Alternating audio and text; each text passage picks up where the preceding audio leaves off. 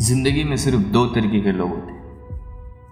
एक वो, जो दूसरों को फॉलो करते हैं, और एक वो, जो दूसरों को लीड करते हैं। एक तरफ़ वो लोग होते हैं, जो अपनी लाइफ की ज़िम्मेदारी खुद लेते हैं, और एक तरफ़ वो लोग होते हैं, जो अपने लाइफ को किस्मत के भरोसे छोड़ देते हैं। एक तरफ़ वो लोग होते हैं जो दूसरों की सक्सेस की कहानियाँ पढ़ते और एक तरफ़ वो लोग होते जो अपनी कहानी खुद लिखते हैं। एक तरफ़ वो लोग होते जिनको अपनी फ्यूचर के बारे में कोई आइडिया नहीं होता और एक तरफ़ वो लोग होते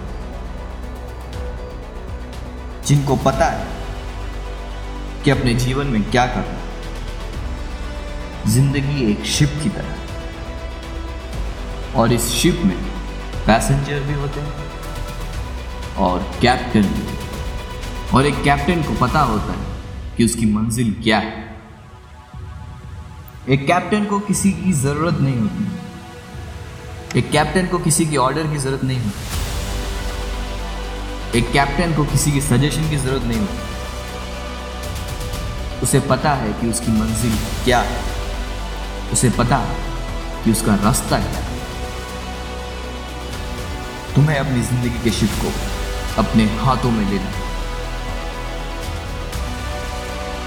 और उसको एक रास्ता दिखाना क्योंकि अगर तुमने ऐसा नहीं किया तो ये शिप जो तेरी ज़िंदगी एक दिन हमेशा हमेशा के लिए समंदर में कहीं खो जाए।